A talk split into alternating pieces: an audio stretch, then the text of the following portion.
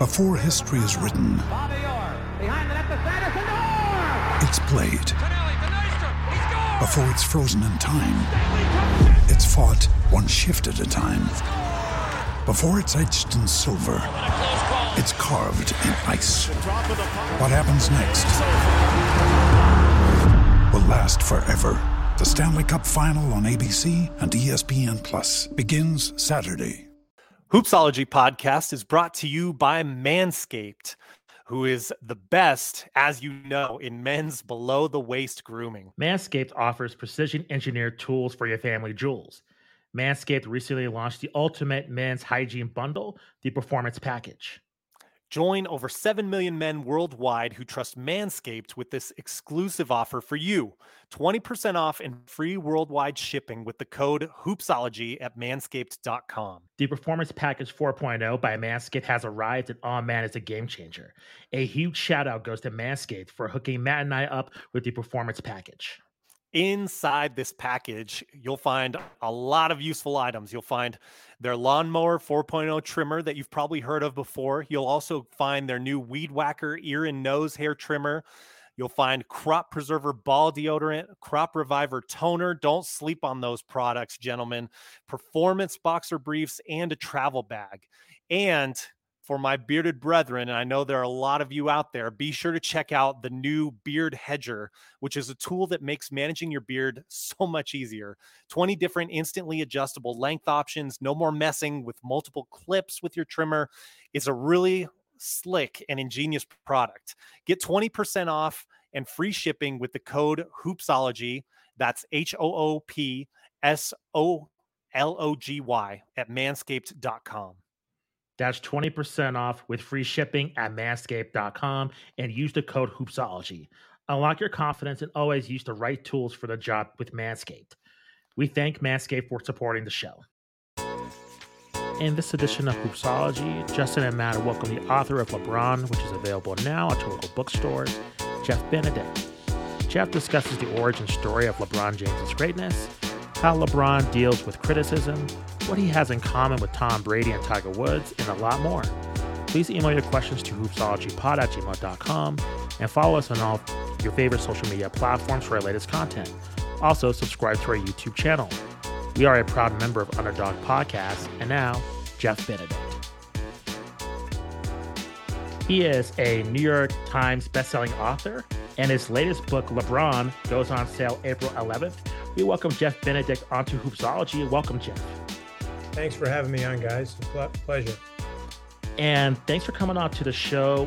Both Matt and I really been looking forward to this interview. I can speak for Matt. He is a huge LeBron fan. I'm a LeBron fan too, but he is a huge LeBron fan since I've known him. So this is an awesome, this interview we're looking forward to. So it's a basic question for you, Jeff. Just talking off air, just you mentioned that huge wasn't just a word to describe just the undertaking of this book.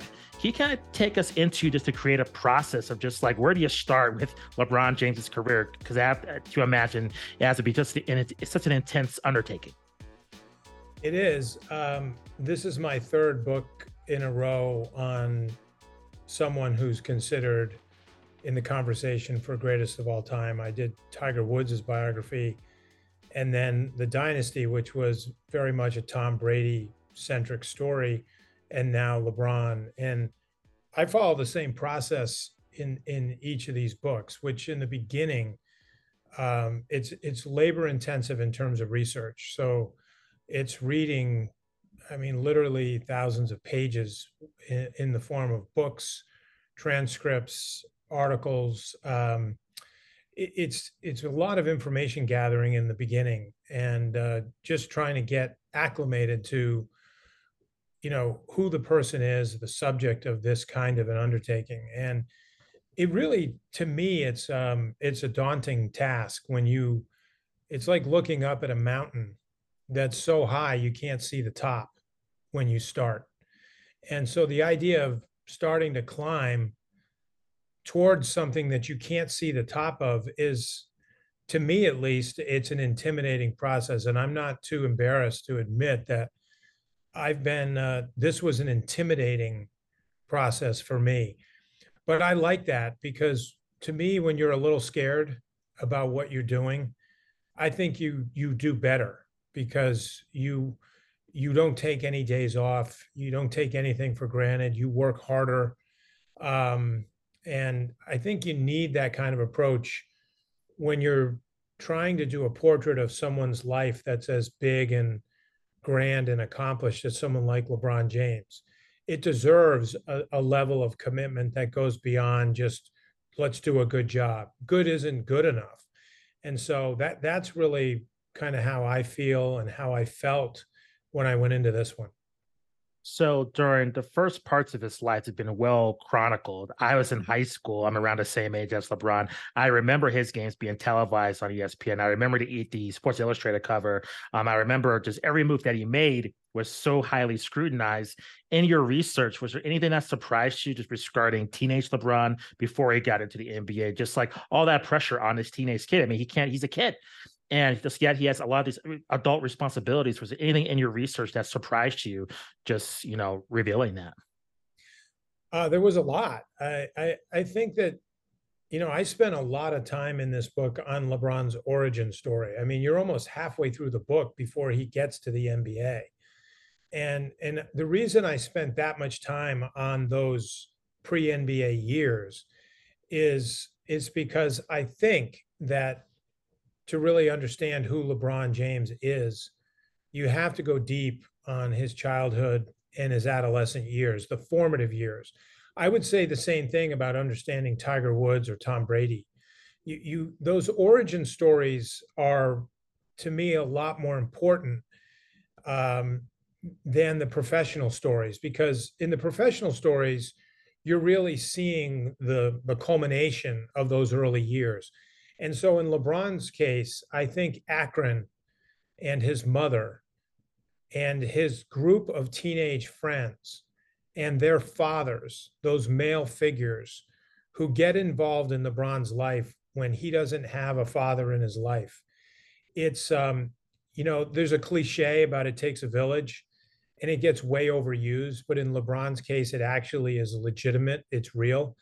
And I think there's so many tragic stories of aspiring young athletes who crash and burn for so many reasons, all the tripwires and landmines that are in the way. LeBron has a great cocoon around him as a kid, and it's really in the community of Akron. The men and women who are in LeBron's life early have such a role in what he is today. And one of the things that I like about LeBron's story so much is that he has a great memory. And we've seen that memory, like when he recounts plays, some reporter in a press conference says, what was going on this particular play? And LeBron can take you right to that moment and describe what 9 other players were doing. But I'm not talking about that memory. As impressive as that is, what I think is a lot more impressive is how well LeBron remembers people who did things for him and what it was like to be him as a boy. He remembers that. And so many people, when they get famous and they get wealthy and they get successful, they forget the people who helped make them. And one of the things that's most impressive about LeBron is he doesn't forget. Yeah, it's really amazing. Just considering, many would say that the upbringing was chaotic there. And yet he was able to find that stability, and really in his personal life. I mean, other than, some decisions, I mean, politics are always controversial nowadays in the modern era, but really, if you look at his personal life, I mean, married his high school sweetheart, seems to be a very present father. How was he able to, I guess, aside from that community around him, I mean, he essentially was a childhood star who lived up to the hype that was unreal coming in. I mean, beyond that village that was around him, I mean, was it really kind of a case for diving deeply into that, the extracurricular activity that was basketball as well, that kind of helped to keep him out of trouble and enforce that village? Or what else did you see as you were, researching that upbringing? Well, I think, the traditional conventional thinking is that, you know, when you're fatherless growing up, and I speak from a little bit of experience because I was. And so, I mean, my mother had me, you know, before she got pregnant with me, when she wasn't married and she was still a teenager. And I remember the difficulty of not having a dad and what you sort of think about as a kid, because everyone around you has a dad. And so the conventional wisdom is that, or thinking is that, when you don't have a dad, that's a disadvantage, the absence of a father figure. And so I think what's remarkable here, first of all, LeBron has an incredibly strong and gritty mother. And, you know, the bond between them is something that you just cannot, you can't dismiss or overlook the significance of that. And then the fact that he met certain men and women, I don't want to discount the wives of these men, but the men who coached him, not just on the basketball court or the peewee football field, but who coached him in life. And they were the same men. The sports coaches were also coaching him in other ways, mainly by modeling. You know, he saw what it was like to be a responsible dad by watching the dads who were coaching him. And these were really good fathers.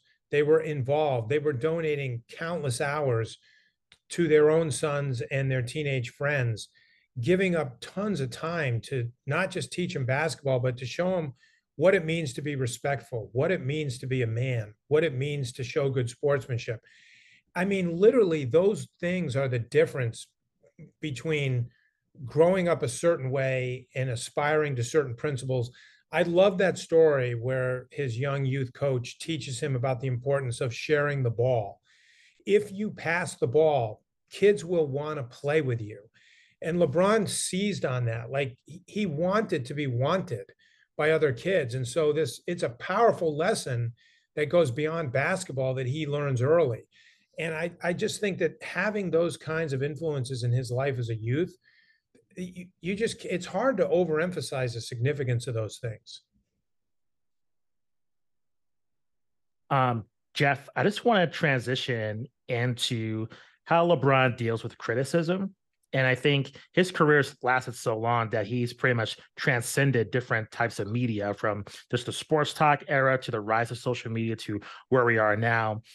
Just through your research and putting together the book, how does he cope with that? Because I think a lot of critics, I will say his name, Skip Bayless, they're totally unfounded, and they just have like a personal grudge against him that is unfounded. And just from your, you tracking his career, in your opinion, how does he deal with that? Because I know for myself, I couldn't imagine being in that position, somebody that's taking cheap shots at me consistently, and those claims being unfounded 95% of the time. So how does he cope with that? Well, one of the things is, I think you have to look at where it all started for LeBron. You mentioned earlier the hype that he lived up to. LeBron was exposed to national media, never mind local media. I mean, I went back and was looking at articles in the Akron Beacon Journal of LeBron as a peewee football player. Like, his name is in the Akron Beacon Journal as a little kid scoring touchdowns. Like, that in itself is kind of unusual. But by the time he's a sophomore in high school, he is meeting reporters from the Chicago Tribune, from the New York Times. I mean, when Ira Burkow profiled him before the ABCD Adidas camp, after LeBron's sophomore year. I mean, that is a remarkable thing. Just, this is before Grant Wahl comes along and puts him on the cover of Sports Illustrated as a junior. LeBron has remarkable exposure to some of the most accomplished national writers in the country when he's in high school.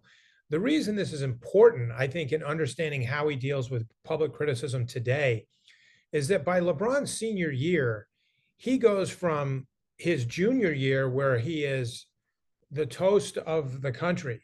He's on ESPN national games. He's on the cover of SI in what was a very positive story, to suddenly being on the cover of ESPN magazine in what was not considered a positive story in many aspects, because it got into things that were critical of LeBron's mother, of LeBron's father figure, Eddie Jackson. So for most it's really hard, I think, for adults to understand what it would be like to be 17 years old and have your personal life, have your mother being taken to task in a national magazine when you're in high school. And then to suddenly be suspended because someone has an axe to grind against you because you got a couple of throwback jerseys at a store in Cleveland, and suddenly you've been suspended, you can't finish your high school career, you're all over the, you're on CNN with Wolf Blitzer because of this. And so I think LeBron's none of that was fun, by the way. It was not a pleasant experience for him and his mother, but you know, you learn a lot when you go through something like that, and you start to see where you can trust people and where you can't trust people. And you actually build up reasons to not trust very many people. And I think LeBron, you know, he developed really thick skin really young, and, you know, got to the point where you just have to understand that there's going to be a lot of stuff said about you, a lot of stuff written about you that isn't going to be true. It isn't going to be fair. It isn't going to be pleasant. And anyone who's in your orbit is fair game. And I think that explains why early on he was so protective of his girlfriend and of his young boys when they were first born and growing up.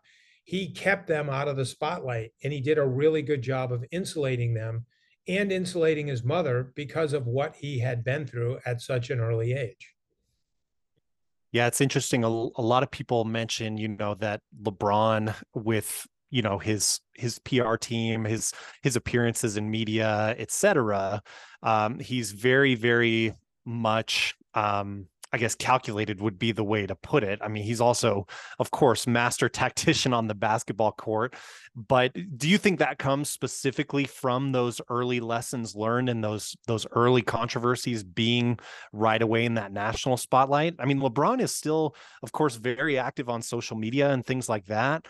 But I do think that there is still that level of insulation. And I think that's healthy, too, for the record. He needs to have insulation because, I mean, you can use all the adjectives and verbs you want about it being calculated, careful, and designed. Of course, it's all those things. It should be all those things. This is a guy who's been selling out arenas, literally selling out arenas since he was 16 years old. He's sports's version of a rock star. I mean, he is a great entertainer. And so find me a great entertainer, anyone in show business, Tom Cruise, Bono, Lady Gaga, name it, Jay-Z.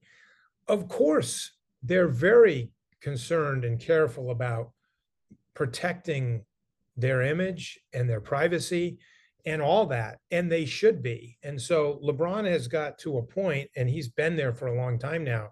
There's a certain sophistication around his communications and his media. He has hired really smart people to help him and to guide that process. But along the way, LeBron's been doing this long enough, and there's an authenticity to what he does that it's great. Like when he's on Twitter, it's him. It's not somebody else, it's him.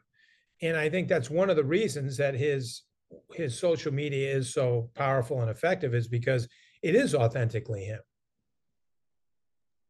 Do you have a sense, you know, with everything that you've looked at? I mean, there's so much that LeBron has accomplished in his career. You know, Justin mentioned it earlier that, you know, he stands among the greats in any sport. Do you get kind of a sense of what LeBron would like his overall legacy to be, you know, as we approach the last couple of years of his career, in what already, as we mentioned, is a 20-year career? Well, you know, I just think all you have to do is look at you can look at what he said over the course of his career, but maybe more importantly than what he said is look at what he has done. And I think, you know, and this is an example of action speaking louder than words. When when he was in high school, I love this anecdote, right? Jay Brophy, his high school football coach, you know, talked about how amazing it was to have a kid on his high school football team who could talk about Walter Payton with great knowledge. Walter Payton was retired before LeBron was old enough to know anything about Walter Payton. But LeBron knew, like, he knew actual NFL history, not just the players that were playing when he was watching, but he knew the greats. And why is that? Because he actually cared about the history of football, and he would watch ESPN classics. Well, basketball is like to another level. And I think one of the things that so many of the veteran coaches and players appreciated about LeBron when he entered the NBA was his institutional knowledge of the game and the history of the game. I mean, his first NBA coach, Paul Silas, one of the things he admired and loved about LeBron was LeBron knew who the, you know, the pioneers of the NBA were. He respected the Oscar Robertsons, the Bill Russells. He knew their, not only their names, but what they did. And there was a certain reverence about sort of the forefathers. And I think, yes, LeBron saw himself early as someone who he was going to get in that lane that those guys were in and be one of those greats. But when he came into the league, he had a deep sort of reverence and appreciation for who those guys were. That's not common among young stars. And so I think in terms of legacy, LeBron saw himself when he came into the league as someone, you know, he wanted to match that greatness and get there. And, you know, frankly, we've all seen him do that. So I want to ask you, Jeff, about, I guess, on that legacy point, how fans view him, because Matt and I grew up with Jordan and we have a huge reverence for him, but there wasn't social media back then. So his access was different. We weren't exposed to his flaws compared to LeBron with the, you know, the youth now exposed to that, but it's so much different access because, like you were saying, with social media, it's him. You get to know him on TikTok, Instagram, etc. So when his legacy's all said and done, what is the reference for LeBron going to be like? Is it going to be similar to Jordan, or is it going to be quite different in terms of just the younger fans of this era, you know, really considering LeBron the GOAT and just watching Jordan on YouTube? Just right. What is kind of their, I guess, frame of reference compared to Matt and I? We can't really relate to that. We're older. So just like how, like, what is that kind of relationship like in terms of actually, you know, the youth actually watching the NBA now, holding right. LeBron to this GOAT standard? Right.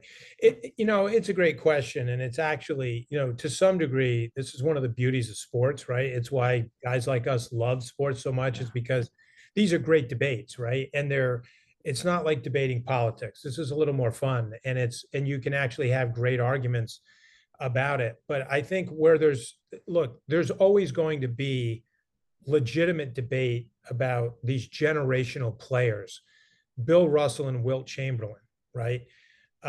Then comes Kareem, then comes Magic and Larry, then comes Michael, then Kobe, then LeBron.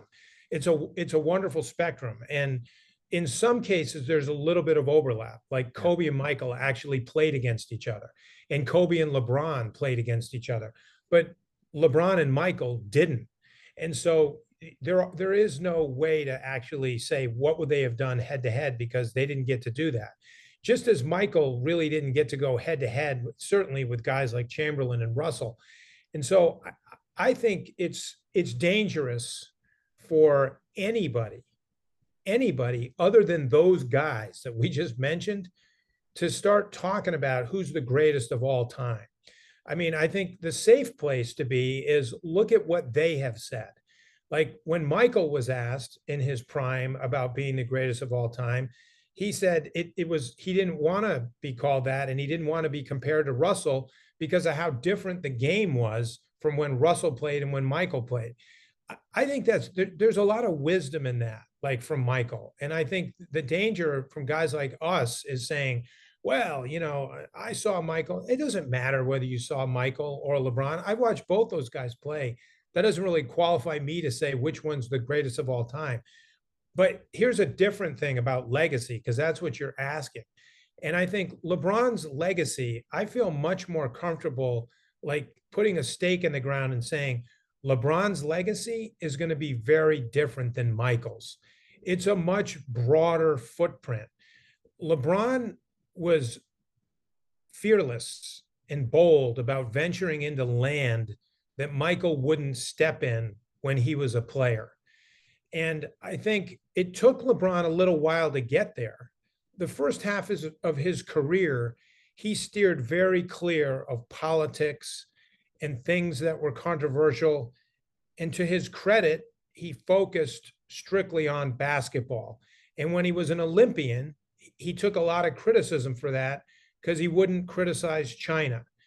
And that was the first time that he was exposed to political controversy, and he saw himself as a bit of a pinball in that thing.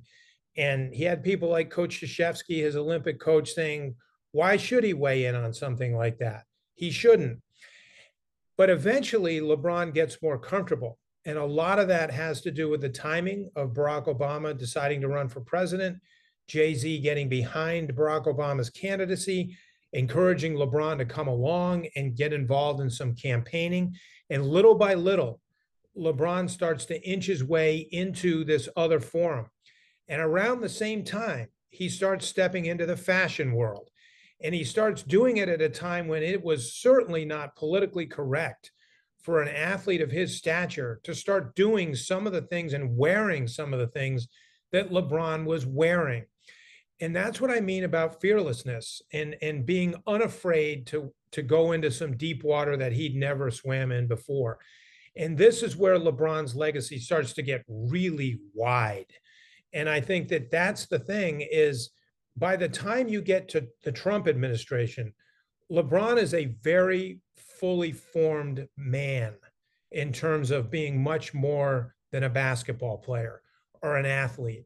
His impact on society and on the world is just different than Michael Jordan's ever was. Michael was an incredible entertainer. You'd be hard-pressed to point to any athlete in the last 50 years who you could say was a better entertainer than Michael Jordan. Who would that be? I mean, he's right there with Muhammad Ali in terms of like, and Tiger Woods as the greatest entertainer ever from sports. But that's where it stops, right? Michael was a cultural phenomenon in that area. LeBron's footprint is so much bigger that when it's all said and done, you have to look at this man built a school. He didn't just give money, he built a school in his home city that feeds, clothes, and educates children. It's like, okay, that's a full stop right there. Like, who else has done that in sports?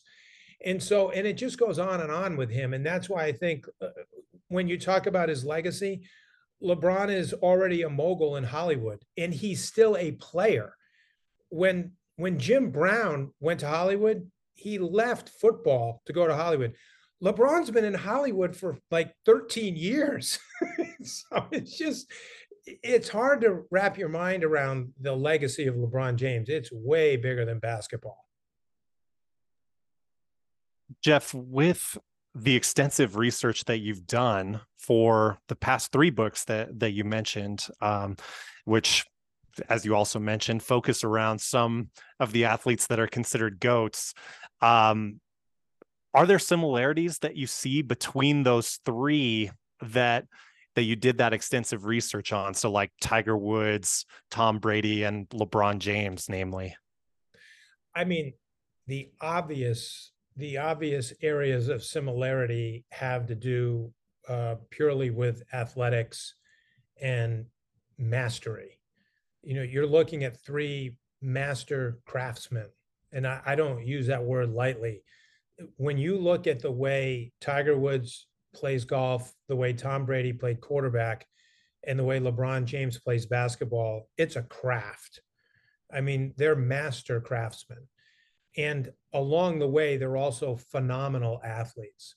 Everybody likes to make jokes about Tom Brady's athleticism. That's a bunch of baloney. I mean, Tom is an amazing athlete. Sure.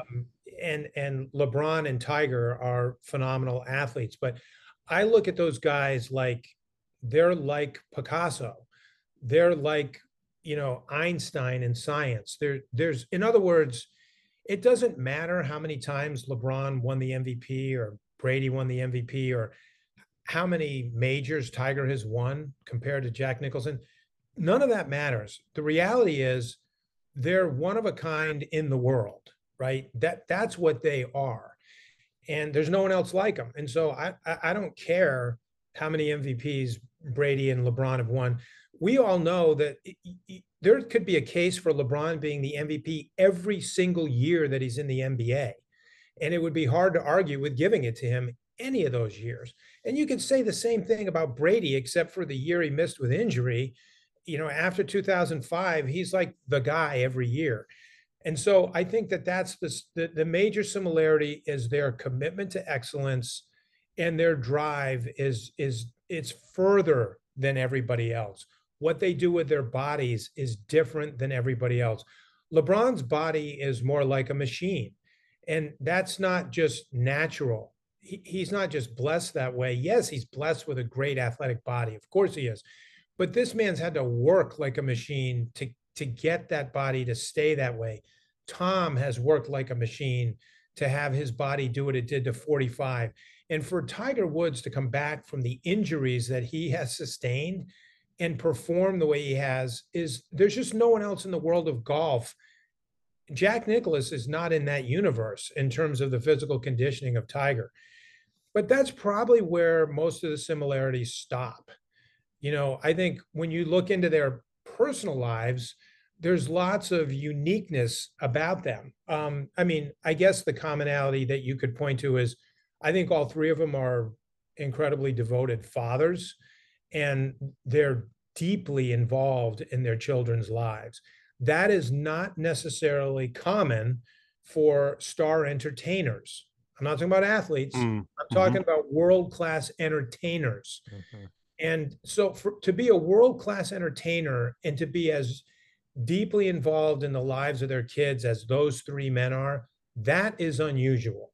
And it's legit with all three of them, Tom, LeBron, Tiger. That's not for show. They're in their kids' lives, deeply invested in it. But the nice thing about it is the three guys are really different in a lot of the things they do in their personalities, right? They're LeBron is a super funny guy. He could be a professional comedian. He could be an actor. He's got this great charismatic personality. Tom is, you know, this wonderfully sensitive human being. Like he's one of the, you know, sort of purest souls you're ever going to meet. It's just like, wow. Like it makes you go like, how did his parents raise him like that? It's like, whoa. And then there's Tiger, you know, who had this super unusual upbringing with his mom and dad. And he was really groomed from the time he was, you know, a foot high to become what he is. And it was the perfect grooming for a sport that is all about solitude and being alone and being on your own. And that is Tiger. LeBron hates to be alone. Tiger is all about being alone. So there's a lot of fascinating differences in their personal lives in that way. Jeff, this has been a fantastic chat. Please let our audience know where they can find you on social media. Again, when the book comes out, your other works, just anything else you want our audience to know. I'm laughing because I am my presence on social media is small because I'm not a big fan of it, but I am on Twitter and Instagram at author Jeff. My website, jeffbenedict.com, is where I really, you know, showcase the books and the work and the film projects. And it's been great to really research and study. To me, what I'm fascinated in is excellence. And I think the three, LeBron certainly is that, as are Tiger and Tom. Fantastic, Jeff. Thank you very much for joining us. Much appreciated. Thank you, guys. It's a privilege.